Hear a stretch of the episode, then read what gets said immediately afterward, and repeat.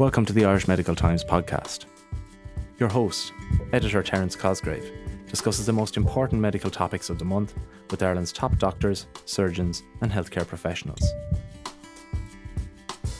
Check out imt.ie or the print edition for more details on the issues discussed here. And now, the Irish Medical Times podcast for June 2021.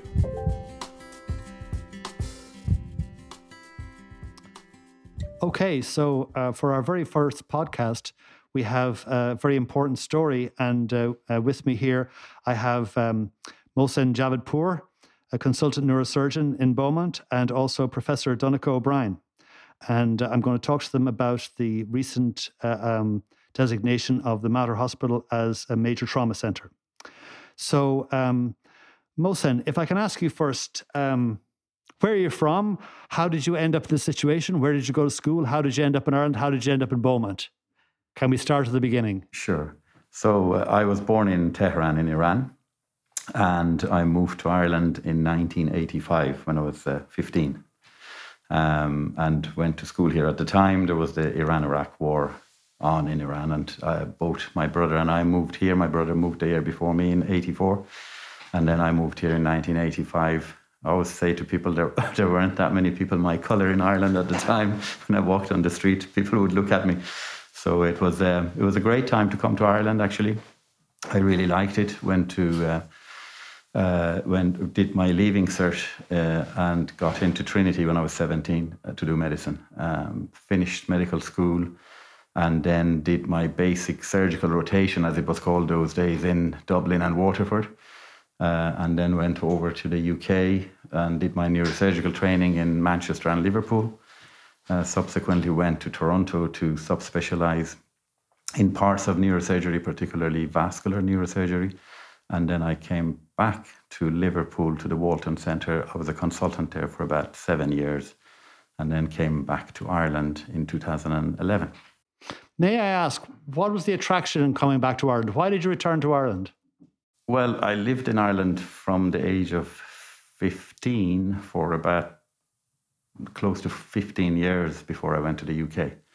So it really became my home. I married an Irish girl, and we both wanted to come back, and I love living here and I love working here.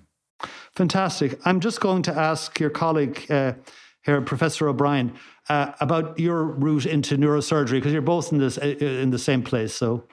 Kind of very similar to Mohsen. I just got an experience of neurosurgery at an early part of my medical career and became just completely fascinated by it, became almost obsessed with it. What's the attraction? The attraction is that it's a hugely, as I said many times over the years, it's a hugely interventional specialty. It's a hugely dynamic, life-changing specialty for the patients. It's in the emergency setting, it's life and death. Within a matter of hours. With regard to my own specialty of epilepsy surgery for adults and children, it's completely life-changing in terms of alleviating their seizures. And it's another thing about neurosurgery is that it is a huge user of technology as it comes on stream, in that, you know, as engineers and computer scientists develop technologies which can be applied in the commercial setting, then very, very quickly these are adapted for in the medical setting with regard to, for example, navigation in computer science, with regard to robotic-assisted surgery, etc. So it's a wonderfully scientifically orientated specialty, and it's a wonderfully dynamic and as I said, interventional specialty.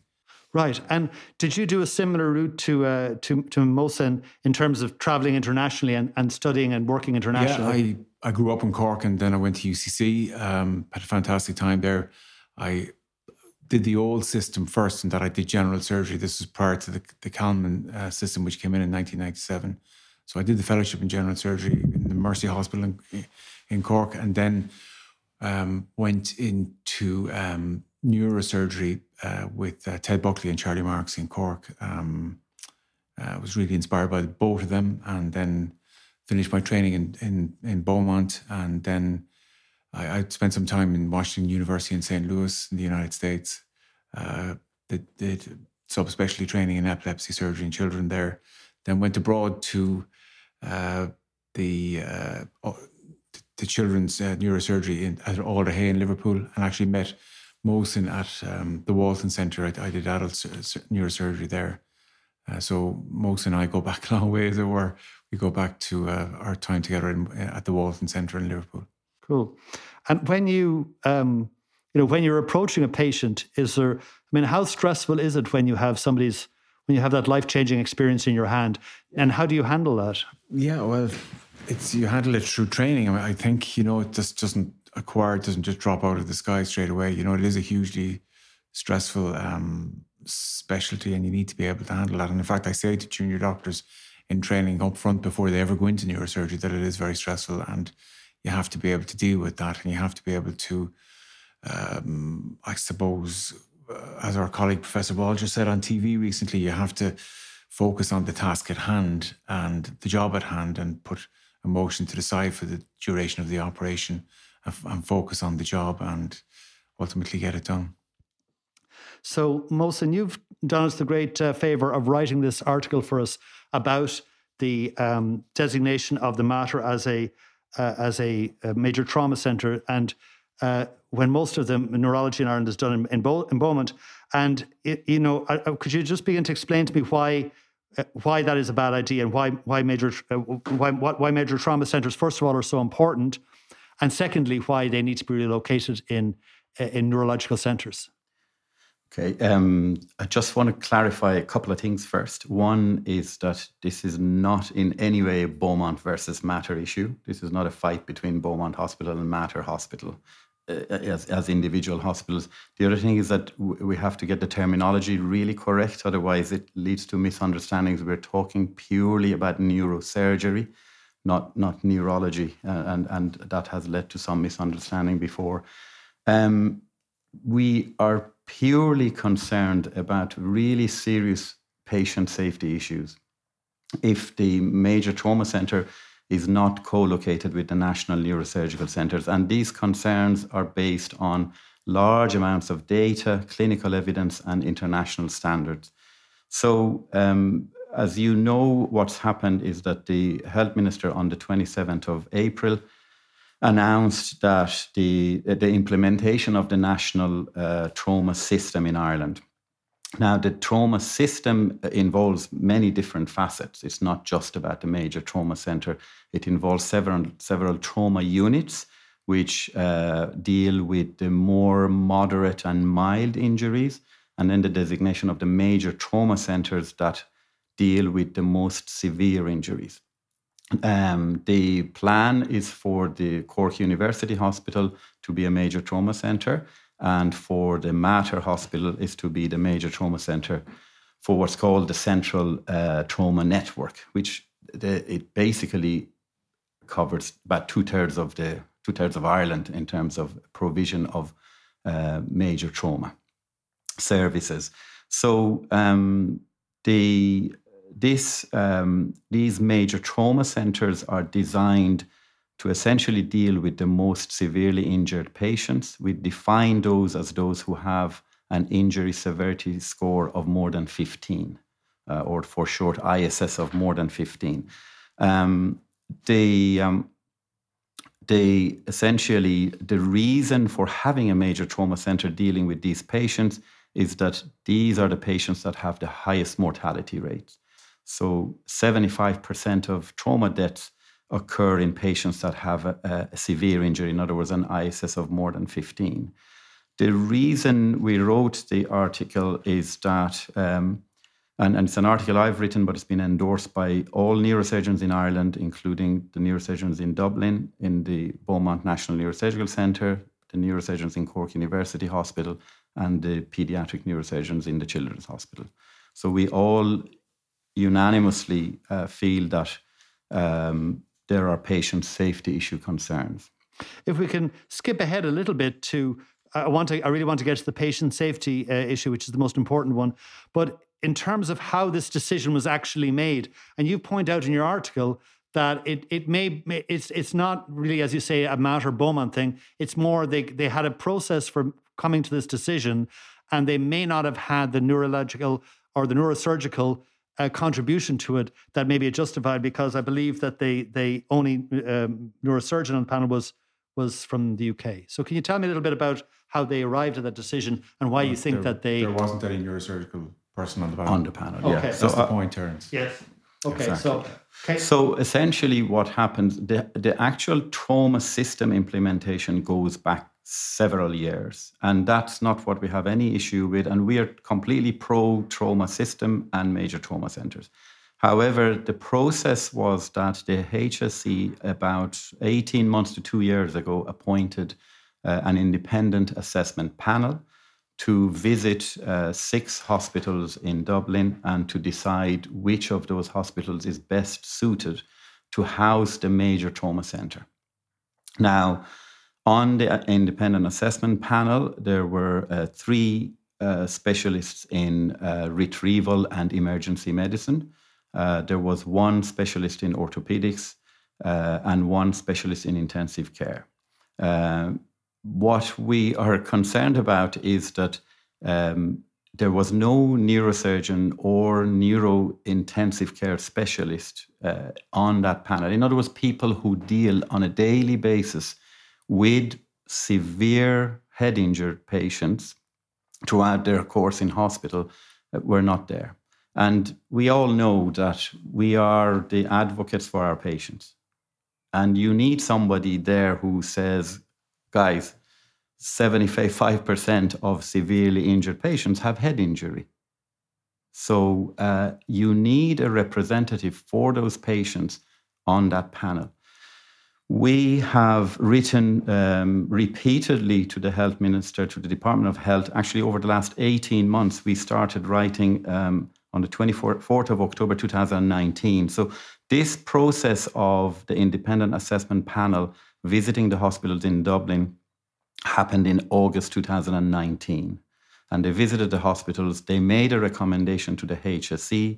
The HSE subsequently approved it and sent it to the Department of Health.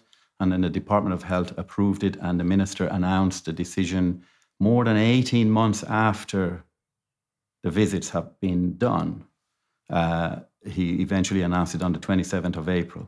Actually, even that gap is a problem, and I'll come to it, because things have happened in that time. Information has become available in that time, which the independent assessment panel wouldn't have had.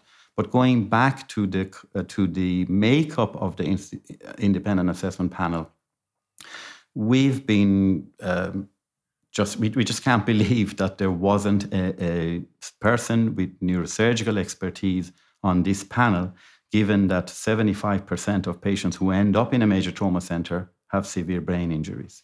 It is the old joke, but we are talking about brain surgery, and we're talking about bureaucrats who don't always understand that patient care is relative to the specialities and relative to the time. And you've used the phrase time is brain, and that's a very famous phrase. We all know how important it is to get people to the right doctor and the right location at the right time. Donncha, can I ask you, from your experience abroad and in Ireland, what are the sort of problems that can arise from not having the full expertise present when the patient presents? Like, what is the advantage in being able to go in having Beaumont as the major trauma centre? Well, I suppose the problem with regard to the proposal which is out there now is that setup isn't reflected in units abroad, so it's kind of difficult to compare that to units abroad. Mm-hmm. In that other units abroad have. All of the neurosurgical services on the same site as the major trauma centre. To come to your question, Terence, the problem is that, for example, caring for a severely brain injured patient just doesn't involve neurosurgery. It involves neurosurgical nurses. It involves neurophysiology. It involves neurointensive care. It involves interventional neuroradiology. It involves rapid access CT scans. It involves a whole cohort of things. It involves an enormous neurosurgical junior doctor setup, and not having all of those on the one site can lead to a situation whereby, for example, particularly with regard to intervention in neuroradiology, we do come across complex situations whereby somebody may crash their car as a consequence of them having a ruptured aneurysm. They get a subarachnoid hemorrhage due to a ruptured aneurysm. They lose consciousness, awareness. Then there's an impact then as a consequence of that, i.e. a car accident occurs. So that patient has had a ruptured aneurysm. They now have a brain injury. So if that patient ends up in a unit without intervention neuroradiology or without a vascular neurosurgeon, well, the fundamental problem which caused the head injury in the first place isn't dealt with. And then that patient may have to be moved to a unit then to deal with that. And of course, that takes time. That takes time. And so that's just one example. But there are several other examples in that, you know, it's not all about kind of basic neuro ICU. It's about complicated issues in that, for example, we work very closely with the pituitary team in Beaumont with Chris Thompson, Mike O'Reilly, Mark Sherlock, Emiraga, who are our neuroendocrine team. And patients with head injuries can get complex neuroendocrine problems such as SIADH, triple phase response, diabetes insipidus. And it takes a huge amount of experience to deal with that. And I think that it's very important to have all of those people, all of those specialties on site. Caring for a head injury patient doesn't involve having neurosurgical input into the case. They're what I refer to as the allied specialties involved, such as neuroendocrine, neuro-ENT, neurointerventional, neurophysio, neuroanesthesia. There's a whole cohort of specialties. And a lot of these specialties have just been developed in the last... There's one important point which seems to be lost in all of this, in that, you know, Beaumont Hospital has done a fantastic job caring for patients. And as Mohsen said, this isn't a fight about the Mater versus Beaumont. And, you know, there are outstanding doctors and nurses working in the Mater. But Beaumont has been caring for head injury patients for 30 years. And over that time, it's built up a 30-year experience of managing patients. So, I mean, why move it from Beaumont?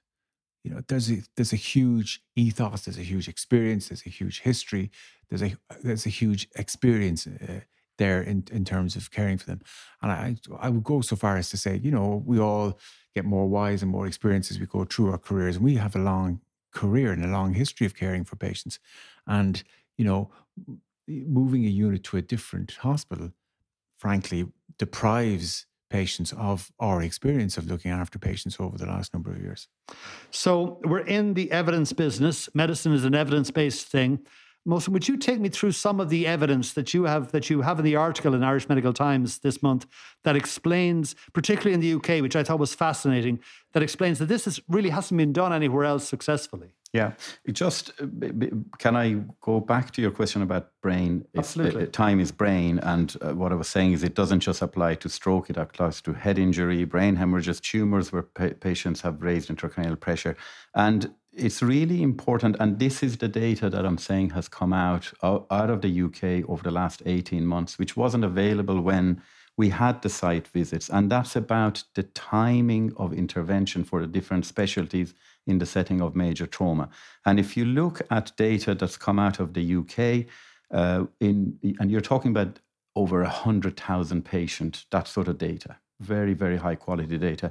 Over 60% of patients that are operated within 4 hours of major trauma are being operated on their brain.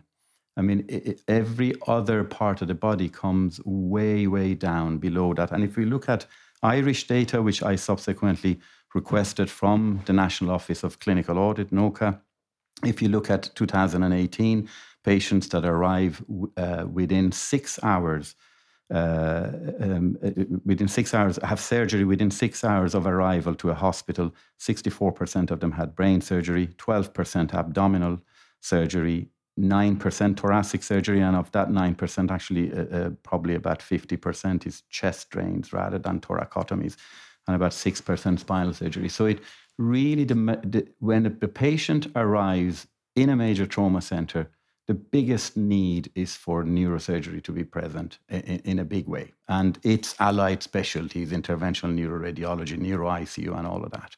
So it's very difficult to provide that in a small center.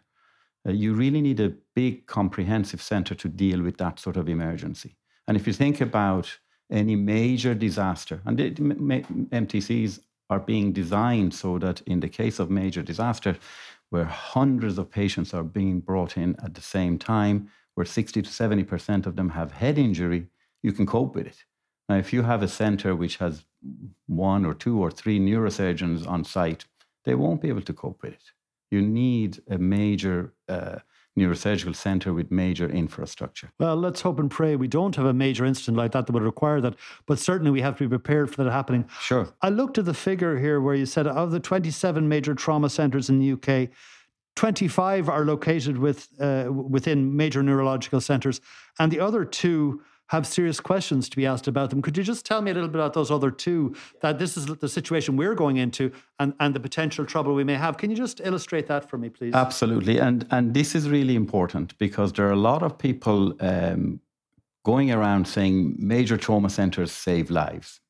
Now, we have to look at what type of major trauma centre is saving lives. So when you look at the UK, you're right, 25 of 27 centres are co-located with the major neurosurgical centre. Neurosurgery in the UK, like in Ireland, is very centralised because internationally that's shown to result in better outcomes for patients.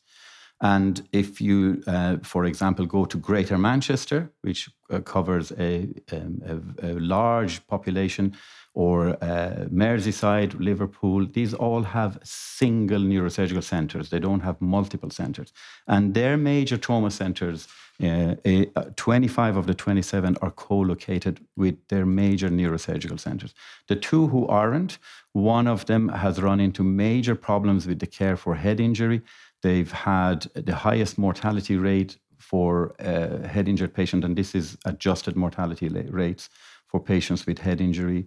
It approaches 3 standard deviations below the mean. They've been investigated, and the outcome of the investigation is that neurosurgery and major trauma centre should be co-located in that region.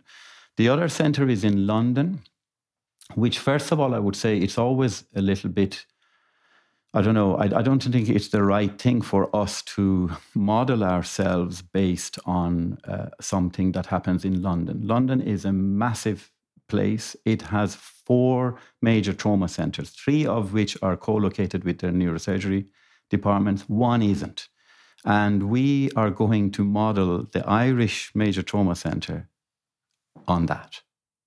Yes. And it really doesn't make sense to do that. You have to look at what's happening in 98% of the world and go with that model, because the data that shows that major trauma centres save lives are coming out of centres co-located with the major neurosurgical centres. I'm looking at the figure you quote in your article from The Lancet showing that the mortality rate of patients with head injury is halved if they're cared for in neurological centres equipped with neurointensive units compared to non-neurosurgical centres. Donncha, would you like to expand on that?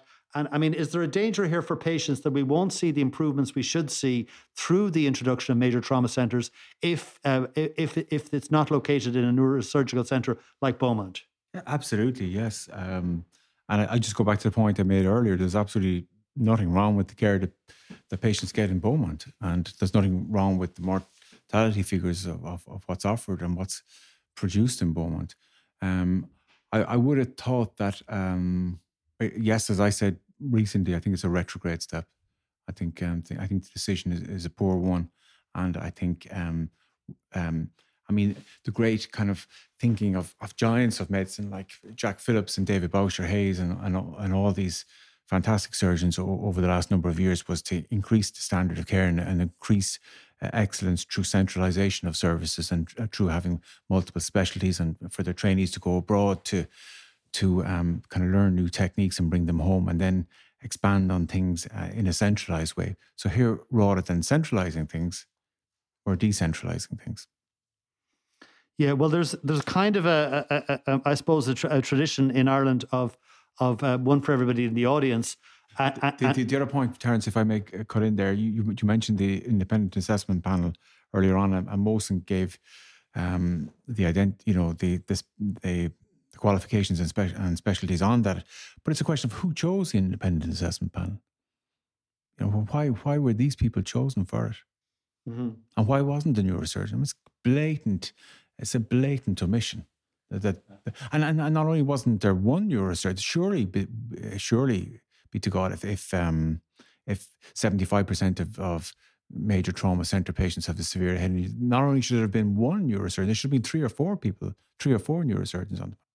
I think also that we have highlighted that problem in the 4 letters that we wrote over the 18 months to the Department of Health.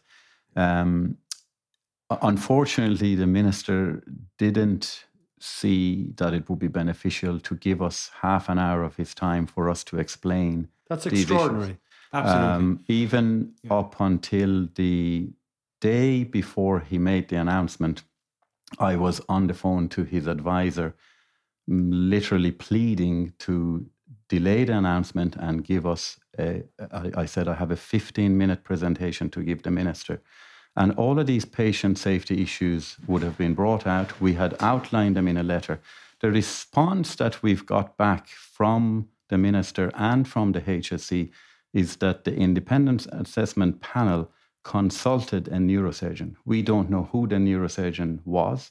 We actually don't know where this neurosurgeon was. And also, you and I know it's different if you have a neurosurgeon on the panel who can vote, who can put his point across, who can say, I think it should be in this hospital or that hospital, who's involved in the scoring system for the hospitals. It's very different for someone to pick up the phone to somebody who's sitting in UK or US and say, well, what do you think about this?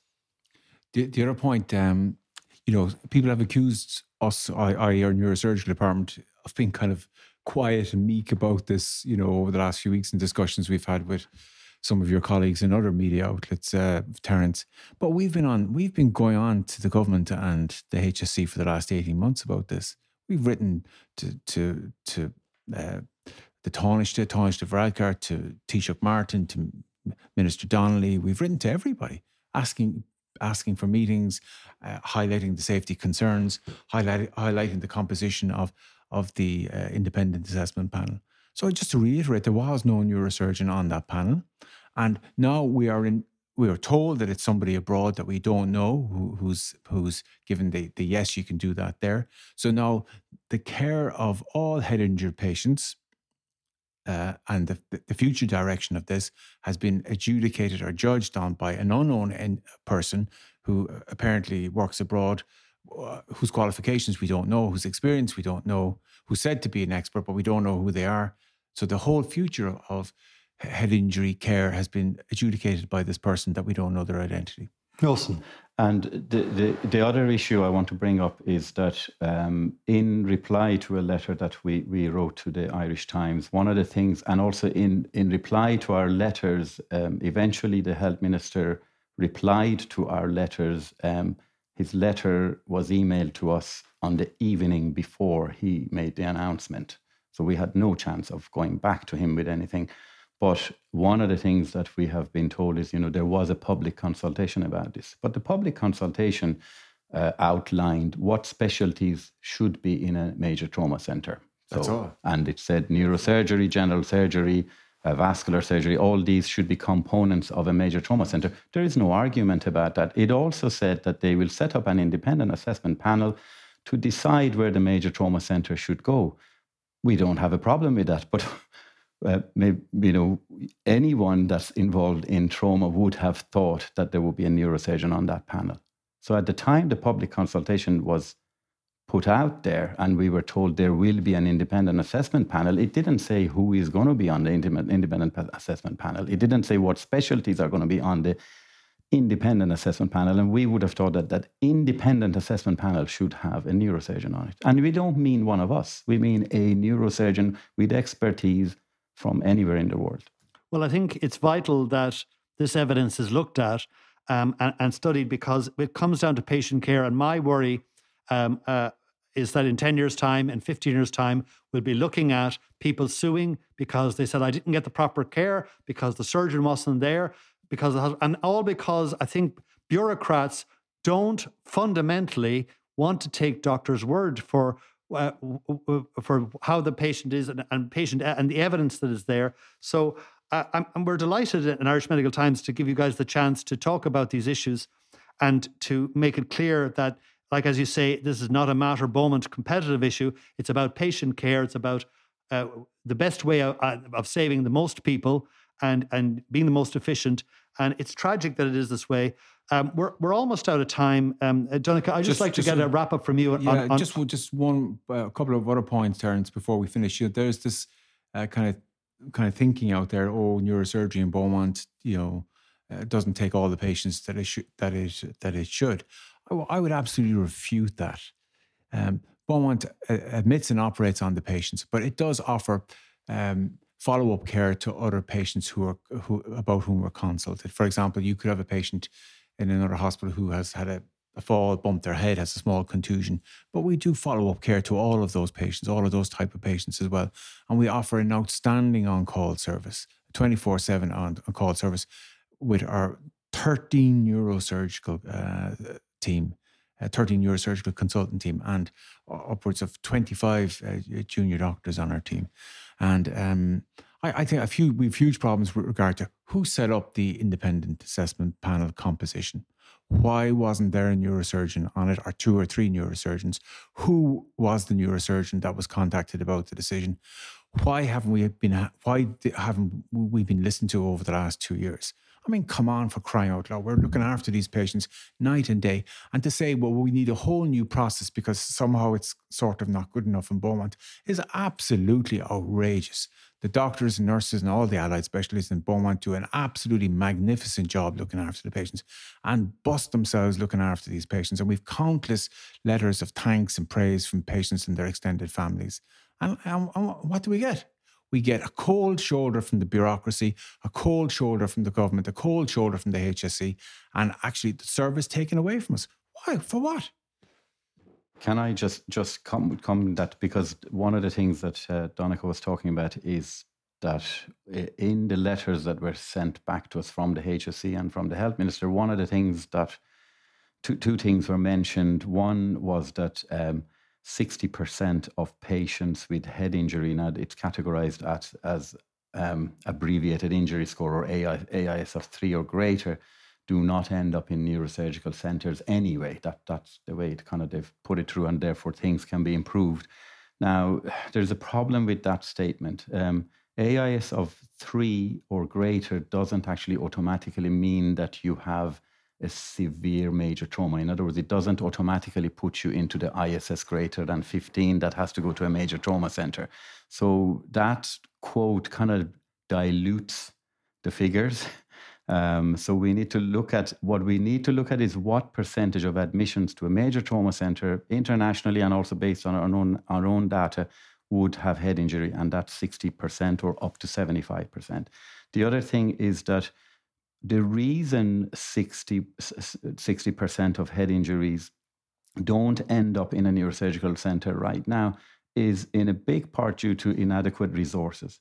If you look at NHS standards for neurosurgery for the population that we serve, we should have about 150 neurosurgical beds. We have just over 60. 20 neurocritical care beds, we have 9. 5 neurosurgical operating theatres per day, we have 3. So the solution is to expand the neurosurgical services. We're not arguing with that, but that should be on the correct site. It should be somewhere where you have the comprehensive neurosurgical centres, not fragmented into different centres, which is going back 40 years. So, and the other figure that's being quoted in the media, partly by the HSE, is that 30% of trauma patients in Ireland need transfer to another centre to receive the care that they need, and therefore we need a major trauma centre. We are not arguing with that. Why don't they give us the data on why these patients need transfer? Are the majority of them actually being transferred for neurosurgery? So we agree that we need a major trauma centre. We agree that we need a trauma system. But and they keep talking about under one roof, but it has to be under the correct roof to achieve the outcomes that we want for our patients. Well, let's hope the Minister listens to the evidence. I'll be asking him to come on this podcast next month and answer some of your questions. I've been talking to Mohsen Javadpour, a consultant neurosurgeon at Beaumont, and also Professor Donncha O'Brien, who's also a consultant at Beaumont. And this is Terence Cosgrave on the Irish Medical Times podcast, and we'll be right back.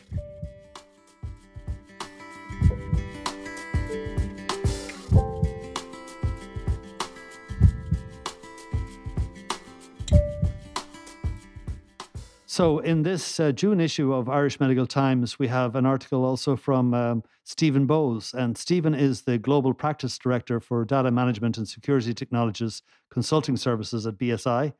And he specializes in cybersecurity and information resilience. He leads their global team in securing clients' digital strategies and providing cost-effective solutions for data discovery, regulatory, and compliance requirements. So Stephen, can I ask you, first of all, about how do we take the proactive approach to dealing with risk in healthcare, and given what's happened in the last couple of weeks? Yeah, it's a great question, and one that not just healthcare, but everybody's been asking themselves over the last several years. So at healthcare, the first thing we need to be very aware of is the fact that there's no one silver bullet here. There's no one single thing you can do to protect your environment, to protect your data. It's a layered approach. And the thing about the healthcare side of things is similar to financial services and pharmaceutical.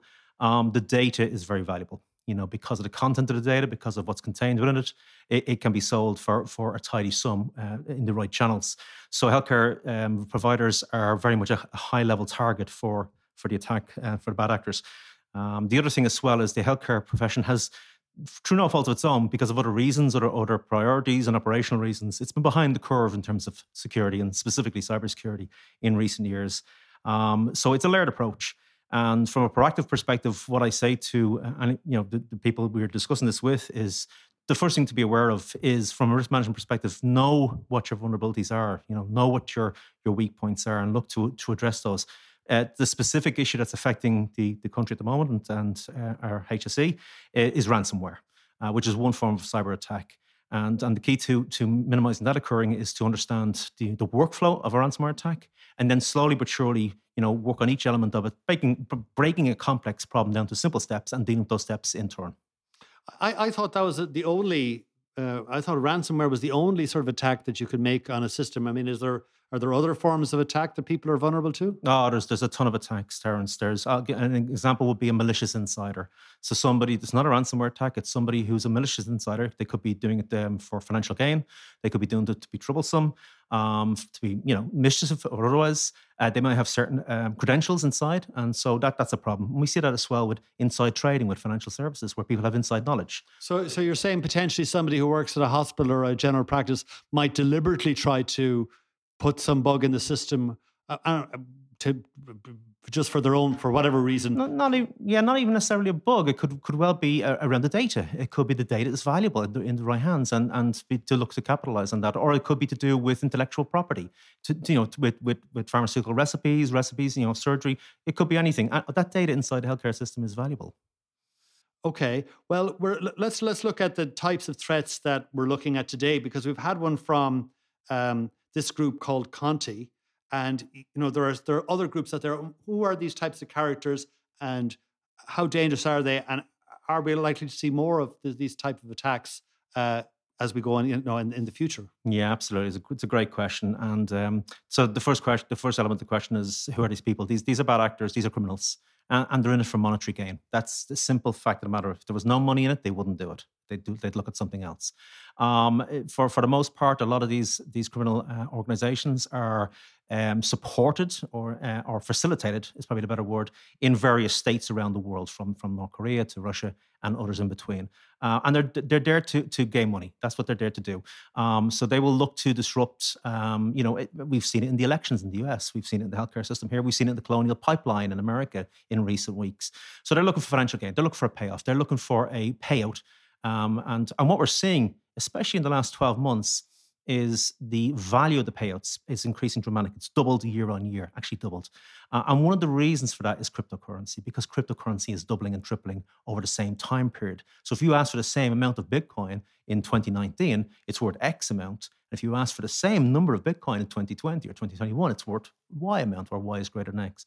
So they work behind these regimes. They're in it for monetary gain. And to answer your final question, will we see more of it? Absolutely. They're evolving their commercial model. These organizations work on a commercial basis. They have a full business model. They have a project plan. And in fact, what we're seeing a rise of is ransomware as a service. So what that is whereby you don't have to be an actual, as a bad actor, you don't have to actually, put the payload in yourself. You can actually rent it, like Netflix. You can pay a fee to them and you can identify your target and they will attack that target on your behalf. There'll be a payout. They get a percentage, you get a percentage. It's a commercial model.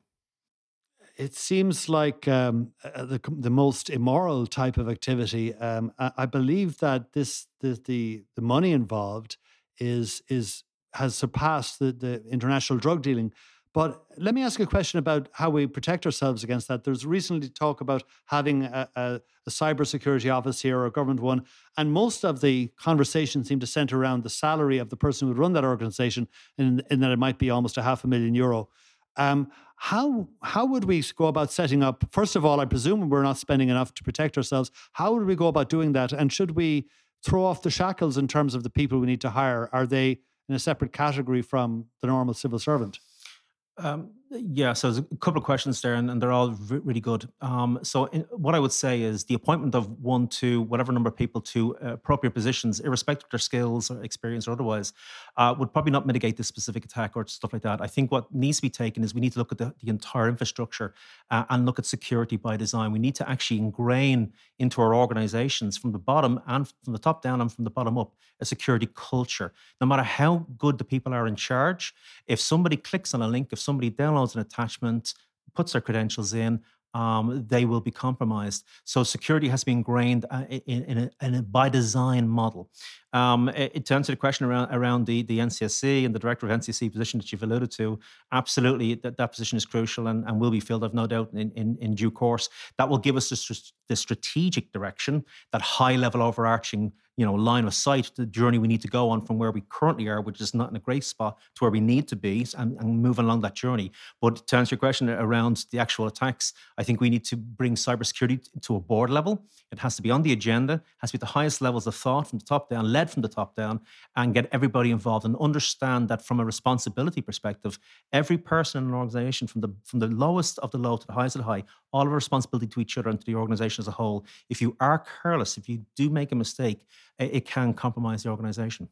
A lot of our listeners would be GPs and people working in general practice at various levels, from single-handed people to people in large partnerships.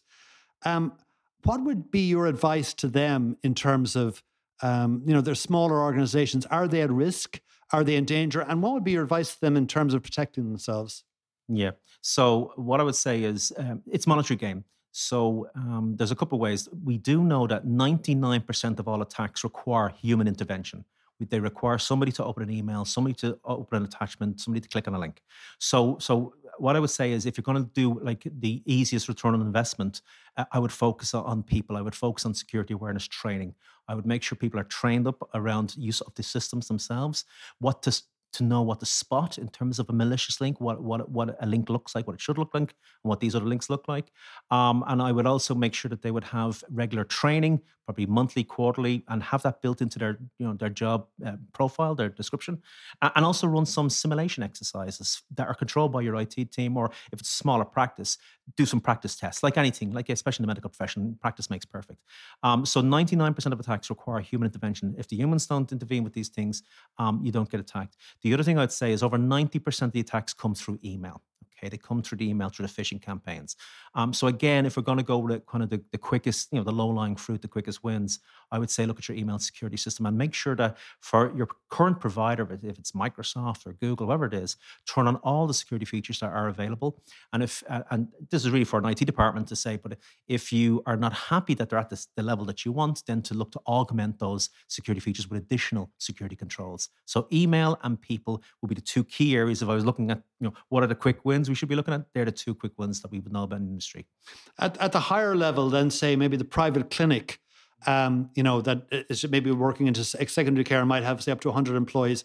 They're looking at like perhaps a huge expense coming on top of this. What can they do? What would you advise for them? Obviously, they would need a a greater level of security? What sort of things should they be doing? Well, what I will say about this specific attack, what's been handled well, the element of it that's been handled well has been the communications. They came straight out of the traps. They informed all the relevant parties from the NCSC to An Garda Síochána, the DPC, and they communicated straight to the general public through on Taoiseach and through various statements. So the communications element is extremely important, to have open communications, frequent communications, correct communications. So what I would say to those, one other element, apart from giving technology advice, would be to run tabletop exercises and have board level involvement in those exercises. Make the assumption that there's a breach has occurred. What do we do? What systems do we do? How do we communicate? Who do we notify? And the whole concept that if you run the tabletop exercise, you can document that exercise, you can fine-tune it over a period of time. And what it means is that when an incident occurred, and I do say the word when an incident occurs, then everybody knows what their role is. Everybody knows what to do. No one's trying to figure out what their step is. Everybody knows who's communicating with the press, who's communicating with the shareholders, who's engaging with the internal teams, who's notifying the DPC. It's a fine-tuned thing. It's like the analogy is, you know, if a ship begins to sink, you know, the last thing you want is the leadership running around trying to figure out what to do. Everybody should know where the lifeboats are, what to do, and how to handle the flow of traffic. So that's the one thing I would say. Do a tabletop exercise. Make sure everybody's involved from the top down, that you get board buy-in and fine-tune it over a period of time. One of my bugbears, Stephen, I've been in medical journalism for over 20 years, and when I started, people were talking about having an electronic patient record and a unique patient identifier. And of course, medically, there's so many reasons for that, because you can start putting data together, you can start looking at groups and cohorts of patients, you can come up with all kinds of treatments and increased knowledge about particularly rare diseases, and you can really get sizable data where you can do some great work. We're still talking about it, but if we had unique patient identifiers or electronic patient record, people are saying, well, no, I'm so glad that we don't, or all our records are on paper.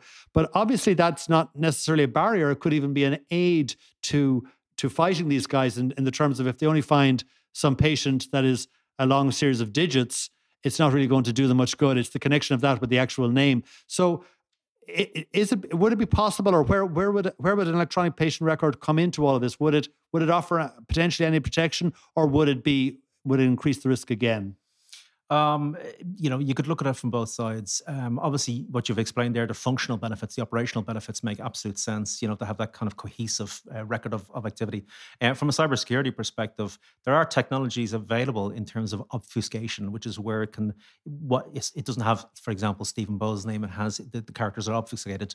So there is technology available. The trick, though, is that we have a layered system that has been built upon through an amalgamation of organizations. So the HSE obviously comprises of Eastern Health, Healthport, Southern Healthport, etc.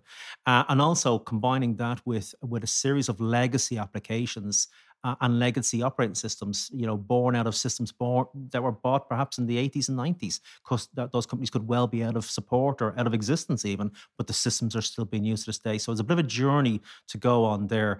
In terms of the overarching piece about having a single record, there should be no problem with that. You know, many governments around the world have a single identifier that they can match to an individual across multiple systems. But I think there's quite a journey to go on there to bring those systems into play. There's definitely operational benefits. There's also cybersecurity benefits if you have the single system, because you can really zoom in. You know, one of the problems we have with the HSC and other organizations is they've got hundreds of systems, I think potentially thousands of systems. So when you take the systems down, you've got thousands of portals and dashboards to log into for each individual system, to check it, bring it online, and so on. If you had a simplified, you know, consolidated series of applications, even down to 200, that would make that process a lot easier to support, to secure, to recover from, and so on. So, you know, I could see the benefits on both sides. The offset of that benefit is, of course, if one system does get compromised, there's a far greater impact than if people's data is spread across 10, 12, 50 systems. But that, definitely there's an argument if you had to, consolidation is the way to go. Well, in The Graduate, Dustin Hoffman was told by older people to go into plastics. And I think possibly a lot of parents are out there will tell their children to get into cybersecurity. Can I ask you about your own industry and your own company, and what this ransomware attack and has meant, and if it's a growing industry, how the industry is doing, where we sort of are? Is it hiring a lot? What's the story with cybersecurity, particularly in Ireland? Yeah, absolutely. It's a massively growing space. You know, if you think about the amount of data that's even just in Ireland, I mean, Facebook have their data here, and Google and Amazon and so on, Microsoft. So there's a massive amount of data here, far more proportionally than there is anywhere else in Europe. BSI has been around for over a century, British Standards Institution, and it's been around, well known as the National Standards Body, created the British Standards, which formed the ISO standard, the international standards, over the years. From a cybersecurity space, it's absolutely, you know, the children nowadays coming through the ranks, they're all familiar with devices and so on. So these are really technophiles coming through. Years ago, I'm old school. I predate computers, so I did maths in college, but it was a good precursor into the computing industry. It's definitely an area of growth. It's rising up the agenda. You know, we work off a subset of a budget. So if you think about any organization, there's an IT budget. That's a subset. And then within IT, there's a cybersecurity budget. But definitely cybersecurity has got onto the agenda. The thing about it is now, one thing we've seen the fallout from this specific incident, but also throughout 2021, has been an increase from other CIOs and security officers who don't want to be that person. They don't want to be that person in the news on the front page, you know, with their data that has been exploited or there's been a breach or whatever it is. They don't want to be that person, and they don't want to be the person to say, I saved the company a small amount of money, but we made a mistake and there was a gap when we got breached. So it's a growing industry. It's a very interesting industry, and you know, I highly recommend it for anybody thinking about getting into technology and getting into computing and getting into cyber, you know, itself. It's a difficult one, though, as you say, Stephen, because I've done it myself. I'll admit to it. I had a package coming to me and I got a message on my phone saying that I owed some money on a package. And ultimately, I paid €1.99, €1.99. And I had to cancel my whole credit card and change that, go through a whole kind of thing, because it wasn't, of course, for my package. But at that moment in time, I was expecting a package. I was thinking about the package. I get a message on my phone. And then I'm only saying this because I don't have any shame, but a lot of people would not want to admit. And that may be the problem, especially in a small GP practice or in a small clinic, that people might have opened an email, maybe even been at a training session last week where they said, don't open that one. And now they opened it and they look, oh, that's right, they did say that last week.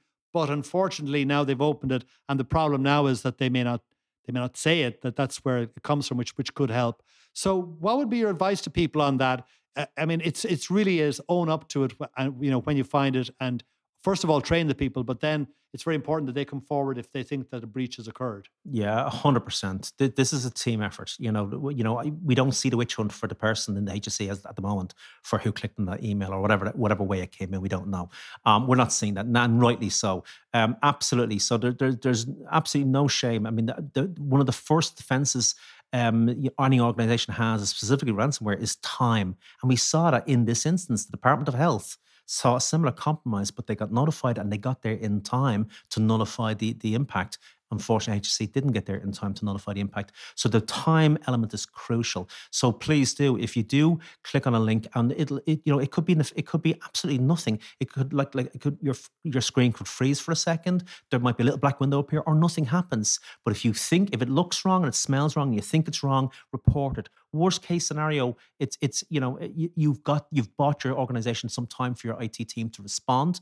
Best case scenario, it was a false positive. There was nothing wrong with the link, and away you go. You know, you reported it, people notified it, they checked it out, it was okay. So absolutely. And the other thing is, your organization is only as strong as your weakest link.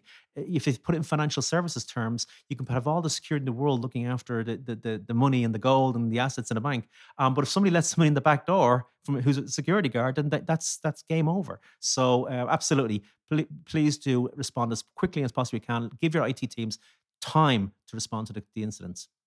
Well, it's been a fascinating hearing all about that. Thank you, Stephen.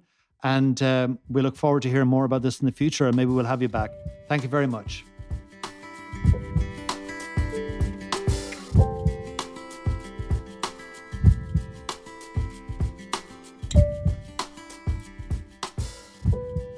Okay, next up, we have a social entrepreneur, a term I think that didn't exist 10 years ago.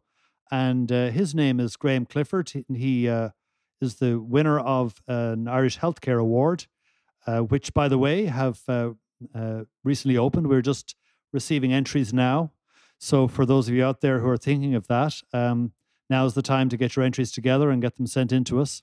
But let's talk to Graham, who is the head of Translate Ireland. And I'm going to just ask him, or ask you, Graham, what exactly Translate Ireland is and what it is that you do. Thanks very much, Terence. I should say that I didn't even know I was an inverted commas, social entrepreneur until somebody was writing about what we were doing and christened me with that, so I'm kind of labelled with that now. So Translate Ireland is an initiative which enables us to work with doctors and nurses and other healthcare professionals in Ireland who originally come from overseas to produce video messages on different areas of health targeted at the migrant community for whom English is obviously not a first language, or for many who don't speak or understand English well, Terence. And that's important, Graham, because I think for people listening to medical advice, they have a greater level of trust when they hear it in their own language. I think so, yes, definitely. That was something that we were very keen to have as part of the initiative. Terence, it's so important that the resource that somebody is listening to is a trusted one.